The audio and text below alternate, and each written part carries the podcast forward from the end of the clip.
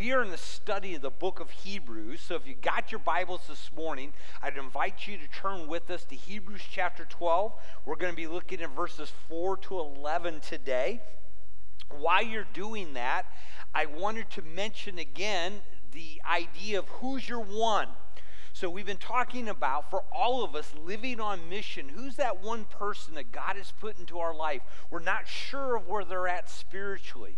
And so with that in mind, we want to pray for them on a regular basis, maybe even on a daily basis, and then try to take that opportunity between now and the beginning of twenty twenty-three to get with them, be intentional, try to have a gospel conversation, a spiritual conversation.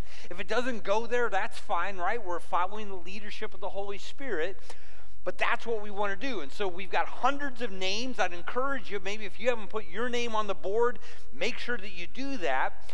But when we introduced this back in August, one of the things I said, I'm not even sure I said it in every service. It was just kind of a throw-in line, but it was kind of, hey, if you get that opportunity and you see them come to faith in Christ, why don't you go circle their name?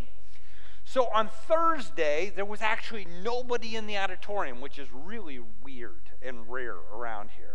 So we were gathered for prayer. So I said to the staff, hey, let's go, let's go pray over the boards, right? We try to do that periodically. And what was so cool is I got over here, I saw there was a name circled, and then there was another name circled, and there was another name circled. I went, hallelujah, right? Thanks for not telling me, but at least you circled the names, right? That's exciting. And so, listen, live on mission. And again, if you have that opportunity, put that name. We're going to pray with you over them. But man, if they, if they come to faith in Christ, make sure that you let us know. We really want to uh, to rejoice with you. And now as they start their journey of discipleship, of following after Jesus. So where we're at in Hebrews, uh, we just dealt with chapter twelve, verses one to three. And if you were with us, one of the things that we said, that that really is the great summation of the book of Hebrews. It is the superiority of Christ, that Jesus is far superior to anything under the law, because he's writing to people who had grown up under Judaism, had heard the gospel, had come to faith in Christ, had left Judaism, but now they're facing persecution, both by the Romans, because we think this is written someplace in the neighborhood in the mid sixties A D, so think Nero, the Colosseums, all that's going on. But they're now also facing persecution from those who have not left Judaism. And so in, in many ways, the writer of the book of Hebrews is writing to remind them to keep their eyes focused on Jesus, to run this race with endurance, to don't turn back. Because just like Jesus, who for the joy set before him, for us, there is a day coming with great reward. So, so keep focused on that.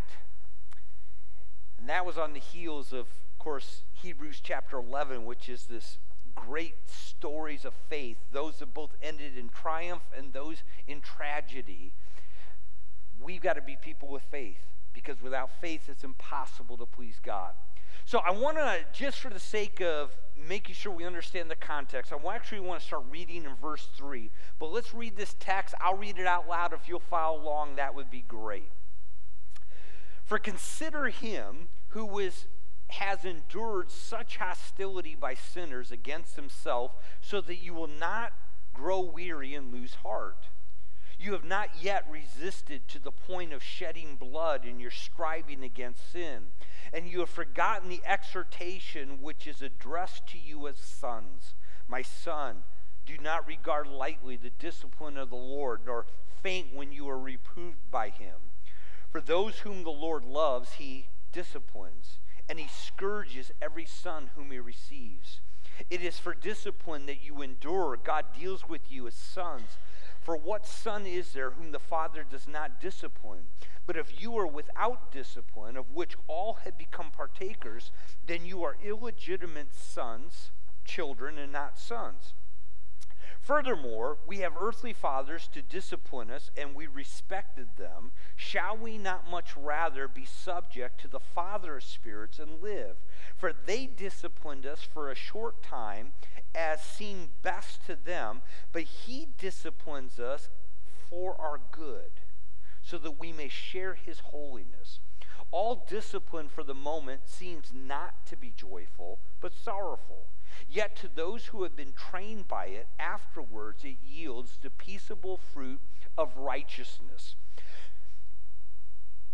So the admonition in chapter twelve, verses one to three is this: run the race with endurance. How do you do that? Well, you lay aside every weight. You then lay aside every sin, and specifically that sin which you struggle with. Number three, you run with endurance. You run with patience. You understand this is a marathon. We are living for that day that we're going to go see Jesus. And number four is that you fix your eyes on Jesus. And that really is, we talked about last week, is kind of the key thing. Fix your eyes on Jesus. Eyes on Jesus, eyes on the prize is huge. Because what happens is this: when we go through difficulty, when we're, you know, life gets hard, and we drop our eyes to Jesus, and we drop our eyes now to the situations around us, that's immediately when the enemy shows up and starts speaking those lies into our ear. Look at what you're going through. God doesn't love you. God really cared about you. Why would you be facing this? Man, look at all this stuff. Is God mad at you?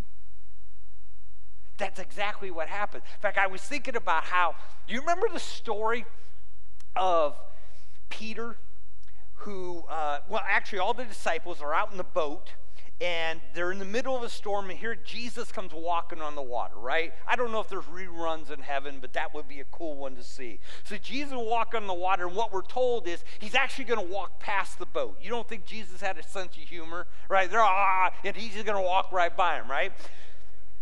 And in that moment, is that you? Yes, Lord, you, you know, the, yeah, it's me. And so Peter says, hey, can I come to you? And in Matthew, it says this, and Jesus said, come. And Peter got out of the boat and walked on the water and came toward Jesus, right? So he's seeing Jesus, right? Jesus walking past him, so you got to keep your eyes on Jesus. He gets out of the boat. He's walking on the water.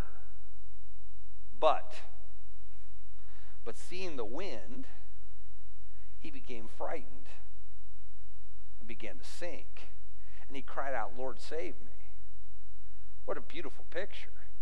He's got his eyes on Jesus. He's walking on the water. But about that time, you know, some of the, the spray from the, the waves hits him in the face, wakes him up, little cool breeze, right? He starts looking around. He drops his eyes from Jesus, and all of a sudden, now all he's seeing is the waves and the wind. He begins to sink. That's exactly how this happens. I've told this story before because to me, it's power. And I've heard it told about different ones. In fact, I just heard Andy Stanley tell this happened to his dad, Charles Stanley, which I thought was really cool. So uh, the story was that Charles was going through a hard time. He was, of course, pastored a big church in, in Atlanta, but he had some really rough days at the beginning. And in the midst of that, an older woman, mature woman, we'll go there, invited him to come over. She wanted to speak to him. Now, I can tell you personally as a pastor, that's exactly what you want to do when you're going through hard times, is go do house visitation.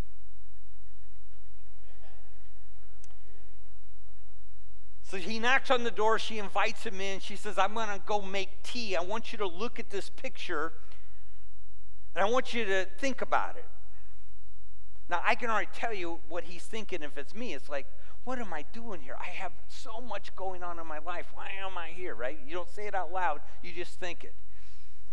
And so finally, Lay came back in with tea and sat down and said, what do you think of my picture? Oh, it's a very nice picture. You know, I'm glad. Yeah, wonderful story of Daniel. And she goes, no, no, no, no. You missed it. Missed what? Where does Daniel have his eyes? His eyes are on Jesus, not on the lions. And that's his whole point. Fix your eyes on Jesus. Folks, I don't know what you may be going through today. I don't know what you may be going through personally, maybe financially, maybe physically, maybe in relationships. But this is what I got to tell you, is keep your eyes on Jesus. Focus on Jesus. Because when you focus on Jesus, the first thing he's going to tell you, it, it, first thing that's going to happen is going to be encouragement to you. In fact, that's the whole verse three. So that you will not grow weary and lose heart. Right? Jesus is our example. Jesus is the one who, you think about who he's writing to, they're facing all this persecution. Well, Jesus faced persecution, guess what? From the Romans and from the Jews. And yet he kept his eye on the prize. He walked by faith. Better than anybody, even in all of those Old Testament stories. Jesus did this so you could. And, and so it brings encouragement to us that Jesus has been there. You think about what the writer of Hebrews has already said, that he, he is not a high priest who can't be touched with the feelings of our weakness and our infirmities. He's been there. He's touched it. He knows right what you're going through. Keep your eyes on Jesus. Secondly, when we see Jesus, all of a sudden we begin to realize that maybe what we're going through is not that bad. We all, I think, as humans have the tendency to think that the world kind of started with us and probably ends with us, right? And so, man, when you look at the stuff going on in my life, it's just, it's terrible. It's horrible. We drop our eyes from Jesus and we get looking at all the stuff going on in my life, and it's so bad and it's so terrible. He says, no, no, no, look at Jesus. Verse four, you have not yet resisted to the point of shedding of blood and striving against sin. What he's trying to say is, listen, I know you're going through persecution. Yeah, and it's hard. It's difficult. It hurts. But you haven't given your life yet. But Jesus has. Jesus went to the cross. He endured the shame. Why? All for that future day, for the joy that was set before him. When you and I keep our eyes on Jesus, what we begin to understand is perspective. It reminds us, just like with Jesus, this world is in our home. We're living for another day. That what I'm going through here today in the big scheme of things isn't that big of a thing. He's going to see me through. And oh, by the way, it may lead to death. It, it may be lead to the shedding of blood, but that's okay, because that's also going to bring great reward, just like it did for Jesus. It's about perspective. Paul talks about that perspective in Second Corinthians four, where he talks about what he went through. And he said this, for this momentary light affliction is producing for us an eternal weight of glory far beyond all comparison. Fix your eyes on Jesus. It'll encourage you. Fix your eyes on Jesus. It'll keep you having the right perspective. You get your eyes on, on the problems, and then it just becomes overwhelming. Keep your eyes on Jesus. The third reason, though, is we focus our eyes on Jesus because it keeps us from drifting. Did you notice what he says in verse five? And you have forgotten. The exhortation which is addressed to you as sons. And he quotes now from Proverbs three, written by Solomon. My son, do not regard lightly the discipline of the Lord, nor faint when you are reproved of him. For those whom the Lord loves, he disciplines, and he scourges every son whom he receives. One of the things that happens when we get our eyes off of Jesus is we begin to deal with the emotion of today. The emotion of what I'm going through, instead of standing on truth. Now, I realize I am a different generation. Some of you are my generation. One of the hard things that we have to deal with is this world where, you know, we, we kind of grew up in that scientific era, right? We, you know, everything was about it's got to be science, it's got to be truth, right? There, there was there was truth and there was non-truth, and you, it, that's that's what you based your life on. Now there's a generation that's come after us. It's not about truth. It's about emotion. In fact, now I can have my truth and you can have your truth, right? And, and it's hard for us to kind of figure this part out. Here's the problem, though. When we base ourselves on emotion, that that's that's when we become overwhelmed. That's when the enemy starts speaking into our ear. That's when, you know, God doesn't love us. God doesn't care about us. And, and his whole thing here is keeping focusing on Jesus keeps you from drifting from the truth. He says, you've forgotten. And he quotes Solomon here from Proverbs. Well, Solomon in Judaism, his wisdom is the greatest wisdom. In fact, he's mentioned this before. If you turn a couple pages back to chapter five, Hebrews five eleven, he's already brought this up. He says, concerning him we have much to say, speaking of Melchizedek, and it is hard to say, because, to explain, since you have become dull of hearing. See, they've gotten their eyes off of Christ. They're, they're focused on just all the things that they're facing. For though by this time you ought to be teachers, you have need again for someone to teach you the elementary principles of the oracle of God. And you have come to need milk and not solid food. For everyone who partakes only of milk is not accustomed to the word of righteousness, for he is an infant. But solid food is for the mature, who because of practice have train their senses to discern good and evil, standing on truth. When we focus on Jesus, we stand in truth. The truth that he loves us, the truth that he is for us, the truth that he is there. In fact, that's the heart of what he's quoting now. So he quotes from Proverbs three and this idea that our God is a loving father to us, that he cares about us, that he's at work. And this truth is central to Christianity. This idea that we are beloved children. That, and here's what happens. We get our eyes off of Jesus. We get our eyes on all the problems that are going around. The enemy comes and whispers, man, he doesn't really love you. He doesn't really care about you. If he was really for you, why would you be going? We're dealing with the, all the emotion. We're listening to the lies. And yet, in, if we focus our eyes on Jesus, we focus on the truth that God has said that we're beloved children. And that that's how he views us. And that he can, he can deal with us in no other way. I mean, as I said, this is a central idea and a central truth of Christianity. You think of John one, how in his prologue to his book, he said, but as many as received him, to them he gave right to become who? Children of God. That's what this is all about, that we're born into God's family. You think about how Paul put it in Ephesians chapter five, be imitators of God, how? As beloved children. We are the children of God. He cares about us. John comes back in his epistle and writes these beautiful words. See how great a love the Father has bestowed upon us, that we should be called children of God. And such we are today. This isn't a future thing. We are today. For this reason, the world does not know us, because it did not know him. Beloved, now, today, we are the children of God. You are beloved. If you know Jesus, you're a child of God. And so he deals with us as a loving father. And so he is going to discipline us. Now, when we think discipline, for most of us, there's a negative connotation. It's a corrective discipline. For those of us that are parents, we all understand there are two sides to discipline. There's corrective discipline. You've done what I've told you not to do, right? So there's consequences to that. But most of us as parents know, if all you do is corrective discipline, A, your life is going to be a zoo. And secondly, you're going to raise really dysfunctional kids. There's another part to discipline, which is maybe even a hair more important, and that is instructive discipline.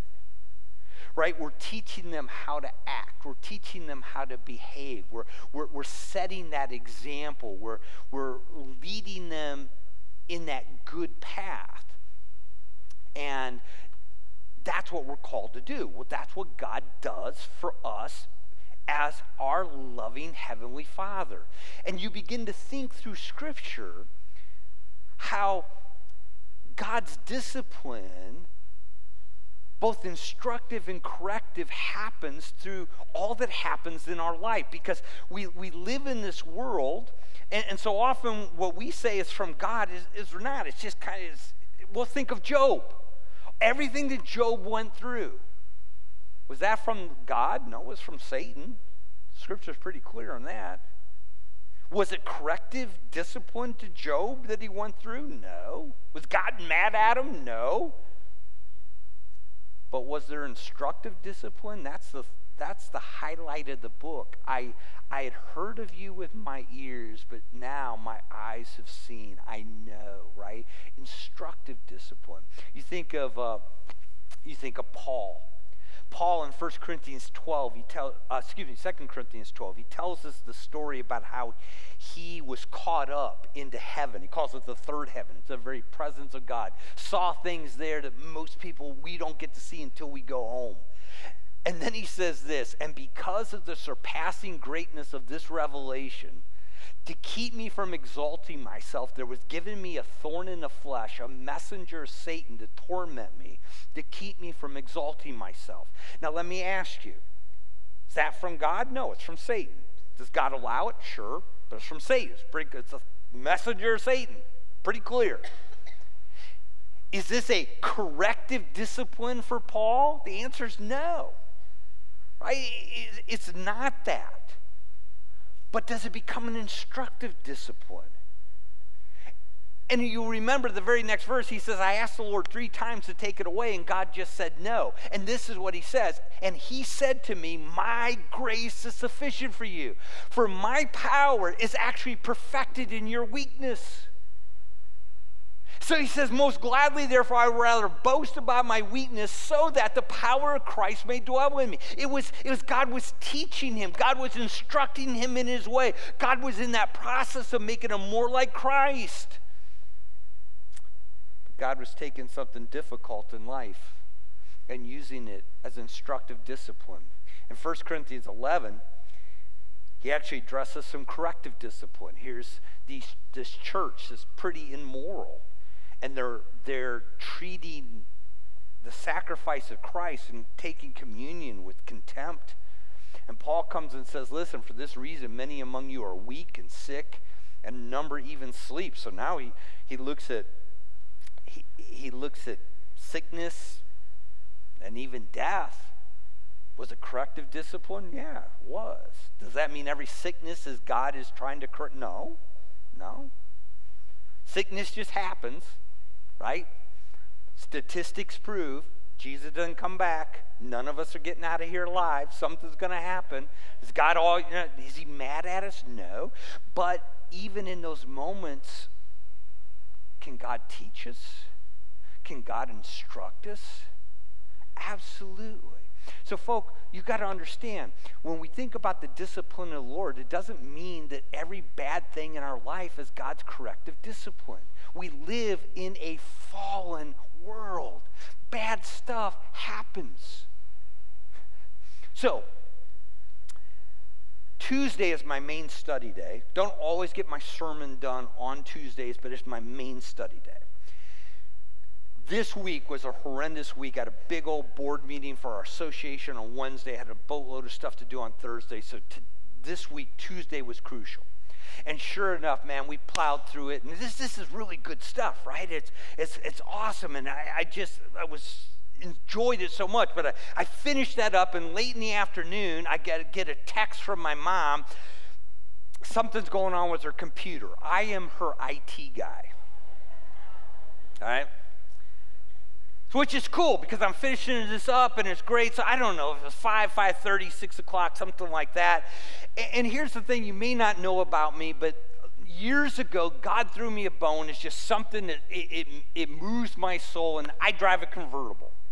It's a two thousand eight Chrysler Sebring with one hundred sixty thousand miles on it.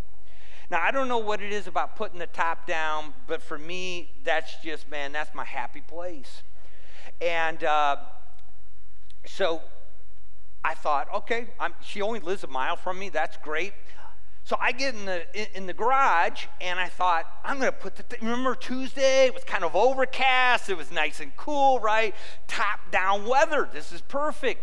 So I'm hitting the button, and the way mine works, there's the thing – the the top actually goes in the trunk, so the trunk actually opens this way. The thing comes down, it closes. It's really kind of a neat thing. So I'm putting the top up, so the trunk opens, the thing gets here, and it stopped.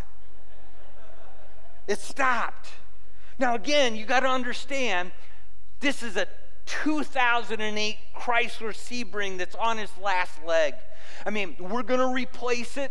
Uh, the plan was even this spring, but you've seen car prices, right? So we're going to save a little bit more because this is the big one. I get to get what I really want. So I've got to get it to, to November and December. So, but I don't want to put any more money into it. In fact, this summer, the air conditioner went out, and it's like, I don't want to put any money into it, but it's like really hot here in the summer. So, you know, I did it. It killed me. But now here I am on Tuesday, and this thing is undrivable. The top is up, and the trunk is up.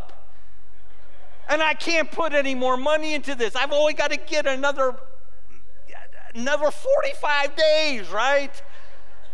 And I got to be honest with you. My first question is, God, are you mad at me? Right? Isn't that how our heart goes? And that's how it goes. Thankfully, uh, many of you know Jim Kelly is my neighbor, and he kind of we we we'll pull something out. The top went. It went back up, the trunk closed, it will never go down again. But that's okay, because I've only got about forty-five to sixty days that this thing's got to get through. Is God mad at me? No. Did I do something wrong? No. It's an old car. Stuff happens.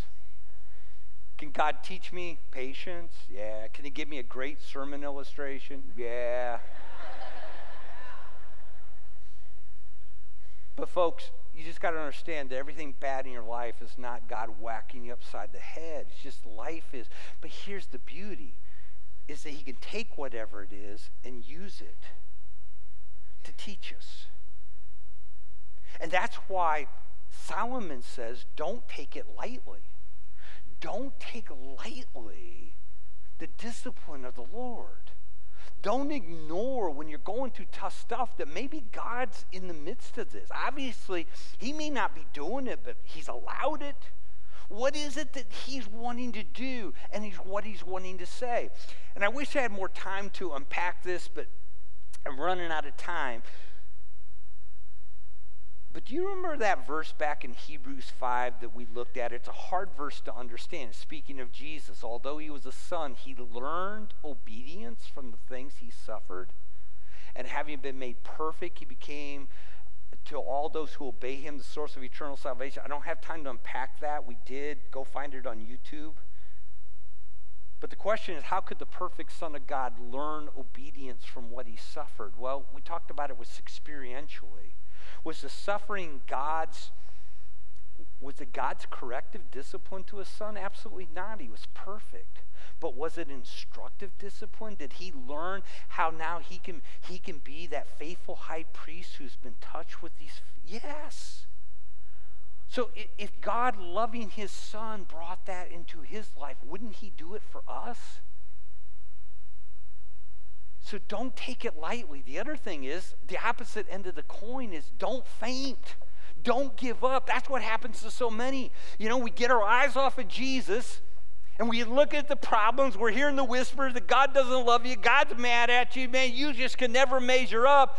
And so often what we do is we throw up our hands and we quit, or we get mad at God. And here's the problem when Christians get mad at God. We know theologically it's not good to be mad at God. And so we think that somehow maybe He doesn't know that I'm mad at Him. So what we do is we turn our back and we walk away like He doesn't know that we're mad at Him. And that's all a lie of Satan. Don't faint. What do you do when you're mad at God? You could lean into Him. Lord, I don't understand. I only needed forty-five more days. Why won't this top go down? You, you, you, you bring that whole piece to Him. Now, I would suggest that A, He's not always going to explain it thoroughly. You think of Job. Best we understand, Job never understood what was really going on behind the scenes. But He'll give you wisdom. He'll give you instruction. James is all about count it all joy when you fall into diverse trials, testings. And then what does he say? If you lack wisdom, ask of God. Lean into Him. If you're mad at God, tell Him. He knows already. Let him speak for himself. He'll do that. But his point here, and I, I've got to finish, in verses nine and ten is just simply this. Our loving Heavenly Father is at work in our life. Furthermore, we have earthly fathers to discipline us, and we respected them. Shall we not much rather be subject to the Father of spirits and live? For they disciplined us for a short time as seemed best to them, but he disciplines us for our good, so that we may have his holiness. You know, we, we sing this all the time. God is for you. He's not against us. Most of us in here are parents, right? We love our kids, right? Were, were we against them? Were we, were we trying to screw up their life? Do we hate them? No. Did they think we hated them? Yeah, sometimes, right? You, you, you make them do their homework. You make them eat good food, not just junk food. You you what you you give them chores that they got to do, right? Their perspective, because they're living in the moment. But you know, because being a good parent, you're trying to raise a healthy, functioning adult. Well, his whole point is, if we as earthly parents who aren't perfect in this can kind of figure that out, how much more God, who knows us, loves us, and oh, by the way, is perfect, is always working towards our good. Then there might be the certainly the understatement of uh, Hebrews, maybe the understatement of the Bible, verse eleven. All discipline for the moment seems not to be joyful. Is that not an understatement? I mean, there have been those times when we walk through that, we say, okay, God, that was so much fun. Let's do that one again. So for me, the first eight years of my time here at Desert Springs was this kind of a time. And to give you some feed, framework, uh, I... where I'd served in churches, I'd served a large church. I was a youth pastor of a church of over two thousand, a couple hundred kids in my youth group. When we went on staff at Palmcroft, I mean, it grew from five hundred to seventeen hundred in those seven years that we were there. Uh, to be real honest with you, when I thought of my first church, it was it was never fifty-five people, right? But that's what God called us to do, and, and great. Um, and, and here's, a, again, maybe another point. Uh, this is painting with a broad brush, but maybe this might help you. I, I live and work in the community of pastors. It's not true for every single one, but you would be surprised more often than not. You understand why a pastor acts and reacts the way they do? Most pastors struggle with insecurity. Just true. Now, having said that, I will tell you, that is not my issue. Insecurity, self-doubt, my mom might tell you arrogance, pride, but not, not, not that. So when I came to Desert Springs, and man, we're going to set the world on fire, and I had a vision. In fact, I had a vision, and it was so strong, and it was so powerful, I had a brochure. I could give it to you. Right, forty to acre, eighty acres of land, and it was buildings, and it was programs. And I told you some of the stories that we went through where we knew we had to close down the church a couple times. And financially, I mean, literally, it was week to week, and we took checks late, and we had just one missed stop after another. And And eight years in, it probably culminated. I, I tell you the story about Black Monday, where this land that I prayed for for eight years, that we had the opportunity had to go in and have a conversation, and then we're so politely told that there, there wasn't a snowball's chance. And I, here's the thing, folks. Over those eight years and all the good that God was doing, but all the difficulty he was walking us through, God in his infinite love was doing some discipline, both instructive and corrective in my life, because he was beating the stuffing out of my pride and arrogance, my vision. And it was tough. Can't tell you how many times I wanted to quit. times that I just felt like, you know, I, there's a song that, that I like that talks about you've never cried till your tears come from faith, right? You believe it, you know it, but it's so far from your experience. But fast forward to today, and I look at what God is allowing us to do as a church, to minister to other churches, to come alongside pastors who are hurting, who are walking through those difficult times. We would have never been able to do that had God not walked us through that season. See, as a loving Heavenly Father, He knows what our hearts need. And so He's always working for our best, and our best is just clearly to become more like Jesus. So, folks, I don't know what you may be walking through today, what may be deep waters or difficult. What I do know is I, I can't tell you why, and I can't tell you why God has allowed it, but what I can tell you this is a loving Heavenly Father, He is always working to our good. And whether it's a corrective discipline where God's trying to, to, to deal with some stuff, or it's an instructive discipline of we learn more about Him and, and His faithfulness and His goodness, don't quit. Keep your eyes focused on Jesus. He's the prize.